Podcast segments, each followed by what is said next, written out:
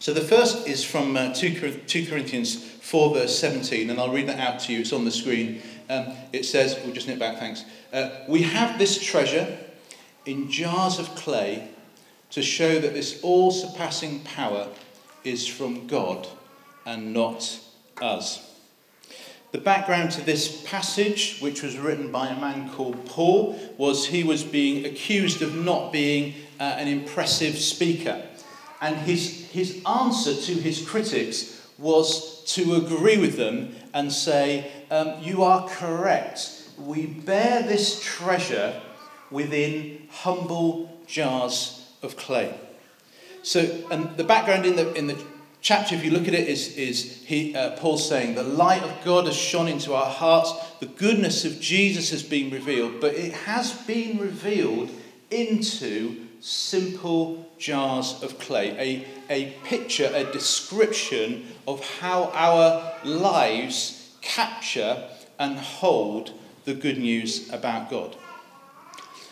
This idea of jar of clay is not that positive. It's not referring to your favourite piece of china in your dresser that you get out when the Queen pops round or, you know, the next door neighbours. The, the jar of clay idea is referring to the common household pot. Uh, one writer says this uh, it's as if Paul has said, God's put his treasure into the wheelie bin of your life. It's that kind of idea. Or maybe imagine that bucket that you inevitably have somewhere in your house that you use for washing the car and the dirty jobs. It's as if God's saying, I've put my glory into a vessel like that. Or maybe a, a, bowl you've got in your kitchen that's maybe chipped or scratched or bashed up, but you've kept it because it still does the job. It's a humble thing, and yet God has put his treasure in there. And the idea of being a jar of clay also reminds us that we are damaged goods. In, in in the time that Paul wrote, the jar of clay that he was getting them to picture would have been inevitably a working utensil in a home. It would have been bumped, cracked, chipped, and damaged, but probably still kept as long as it was retaining its functionality to be a holder of whatever needed to be put in it. Every dent in my car is a testimony to some error or mistake that I've made. Every scratch on my bike tells the story of a time when I fell off. This cut on my arm is a reminder from years ago when I knocked down that wall and really didn't know what I was doing with a sledgehammer. That tear in your favourite jacket, was before we married, darling, that chip in your favourite teacup, every jar of clay carries upon it the marks of its fragile existence. And of course, this is a picture, so we're really talking about divorce or abuse or illness or disappointment or failure or letdown, all of life's knocks and our personal failings, the things that we've done that aren't ideal, the things that were done to us that weren't welcome or helpful, each one has left a chip or a break on the pot of our lives. In the next chapter in, in 2 Corinthians, Paul uh, says in chapter 5, he says this When anyone is in Christ, uh, it is a whole new world. The old things are gone, and suddenly everything is being made new. And so God is, is making new these pots of clay. And there are two ways in which something can be made new it can be replaced, you throw it away and get a brand new one that's the same, or it can be repaired. Somebody repairs what's wrong with it and then it's good enough to be sold again. But even the idea of something being repaired is, is in our culture second best. If you go on eBay and you want to buy something, you can get it at a certain price, or if you get a repaired or restored one, it's going to be cheaper because it's not as good. It's only been repaired, it's only been restored. It still is marred by the fact that it is a previously broken item. Now, here's the point this whole idea about being a jar of clay that's broken was turned around for me about a month or so ago when I had a chat with a friend who's planting a church in Kuala Lumpur. And he had a visit to Japan, and in Japan, he'd come across uh, an ancient Japanese art called kintsugi. I've probably said it wrong, but there you are. I'm going to stick with that pronunciation. Kintsugi. And kintsugi translates as golden joinery, and you'll see on the pictures that come on the screen. It's the idea that you take a broken pottery vessel and you repair it with cement and lacquer mixed with gold or silver. And the philosophy behind kintsugi, this, this, this uh, craftsman's repairing method, is that the breakage and the repair becomes part of the history of the object rather than something that's hidden. With kintsugi, a, a jar of clay is being uh, made new by being restored to something that's even better than what it was before it was broken. And the better looks the same, except that what was previously damaged and broken is now beautiful and stronger. The old fault is visible, but it's visible in a, in a glorious way that highlights the work of the craftsman who has restored it with precious tools. And some of you will know if you're handy with things like wood, or sometimes, sometimes the glue by which things are repaired and joined is stronger than the material itself. This is true of these pots that are restored. Now, uh, in a minute, we're just going to have a chance to think. And I want you to hold this idea that God is making us new. That you are a pot of clay that has the chips and cracks and knocks of your faults and sins, of things done to you, of what you did wrong, what you couldn't do as well as you wanted to, the discrepancy between what it longed to be and what you actually are. All those things are recorded on the pot of your life. But God is making you new, and perhaps this is a brilliant way of seeing how He does it. He does it in a way that doesn't obliterate the story that got you to where you are, but doesn't glorify those things. And he does it in such a way that those, those lines of breakage and fault are not, not necessarily needing to be like limbs or limps or perpetual weaknesses, but may actually become the defining glory and strength of the object itself.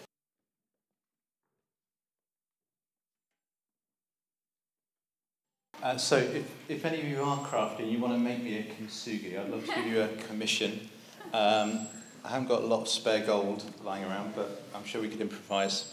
Um, so that's our first picture.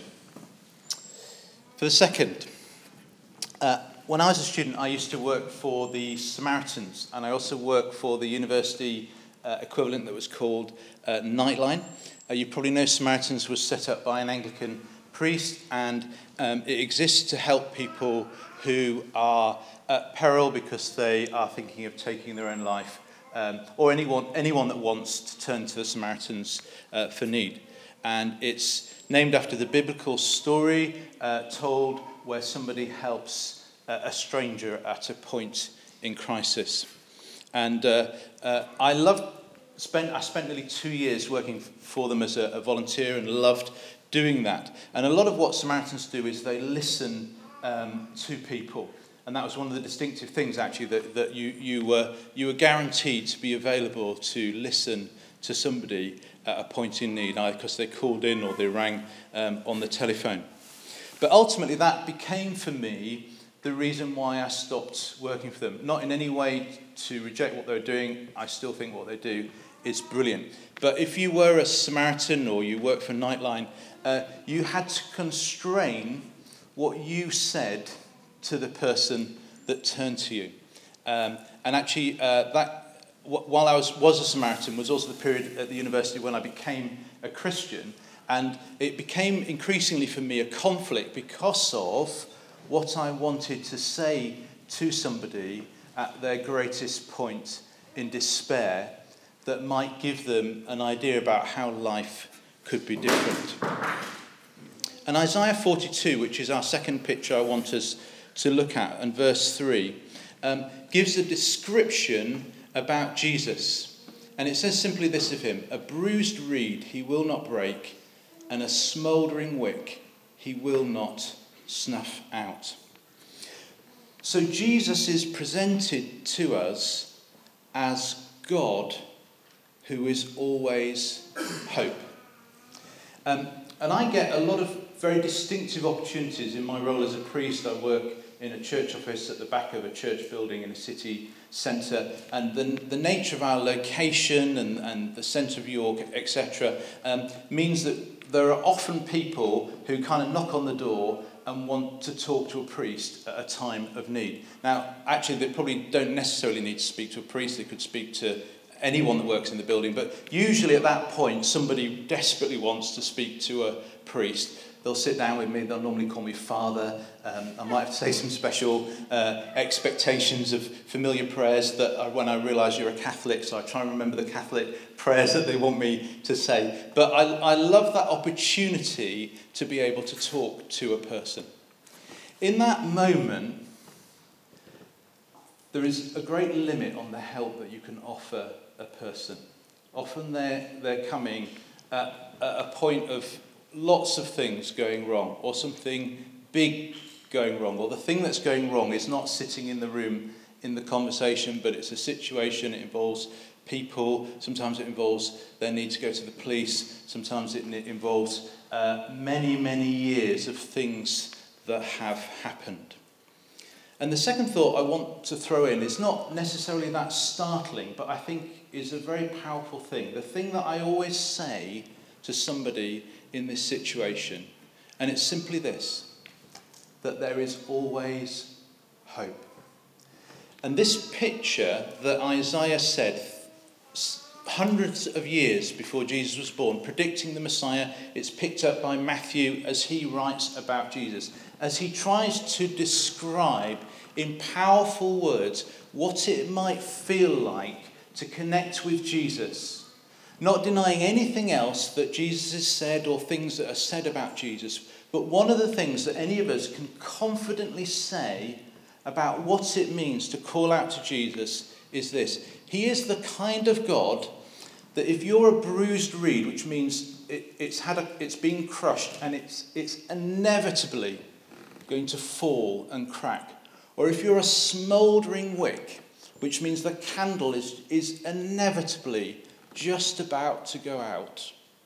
He is not the God that will capitalize on that. He is, he is the God who is moved with incredible compassion for that desperate need. And actually, that means we have to turn to God because sometimes the remedy for someone's situation is, it, you know, it needs a miracle. And, and it, it may be actually that what that person simply needs to hear is that even if all these things are going to fall and crash as they look like they're going to, there still remains hope that God will not extinguish you. And just like the people that turned to the Samaritans, that I, having become a Christian, longed to say to them, but was duty bound not to, that any person at a point in desperate need, or any person contemplating a situation that seems like I have no idea how this could possibly get better, can turn to Jesus and know he represents hope.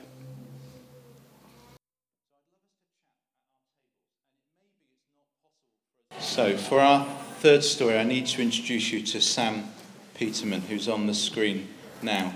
And she is a 15 year old American high school student and she is a runner.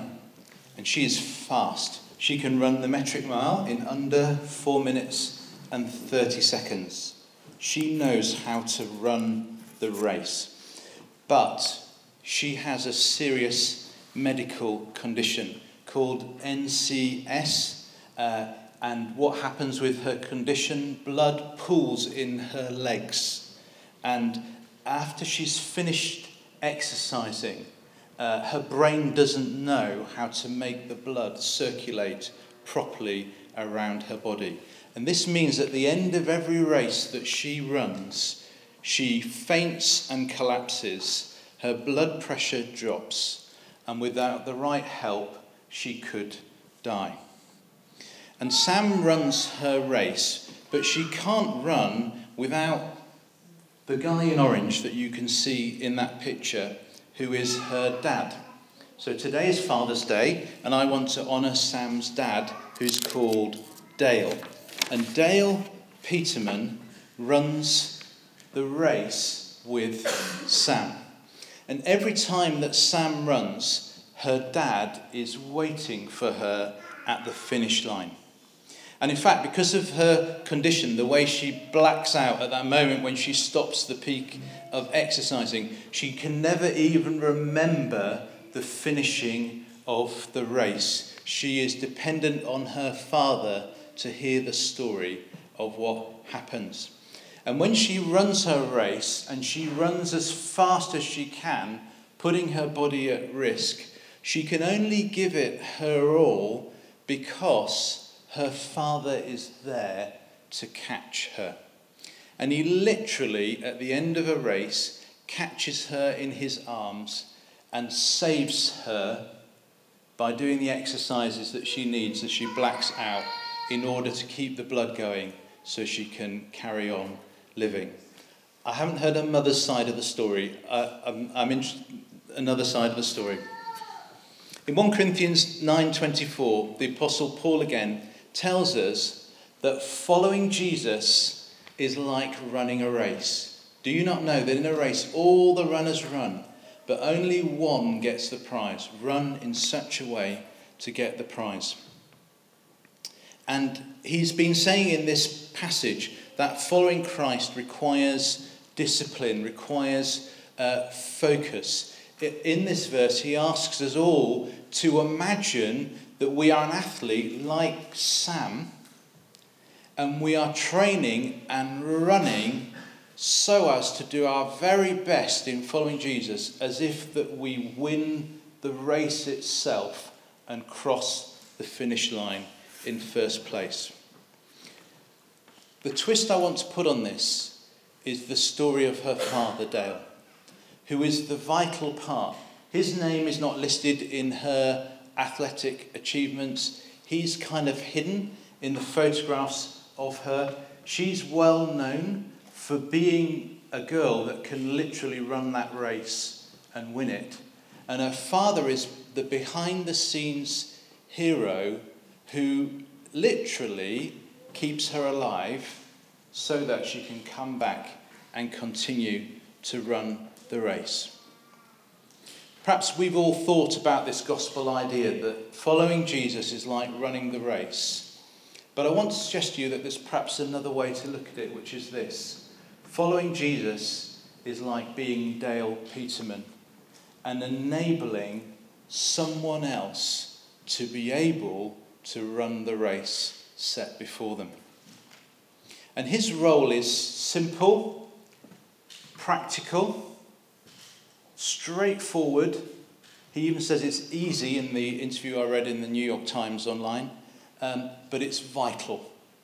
She could not do what she does without what he does. And maybe she's running a long race, she might be out for, you know, an hour plus, whatever. But he, those vital few minutes that he gives her at the end make all the difference in the world to her. So we're going to um, do something in a minute, and I want us to, to, to work on that idea. We so often think about we, we are running the race, we should run the race, but there is another way to look at it, which is actually we enable others to run the race.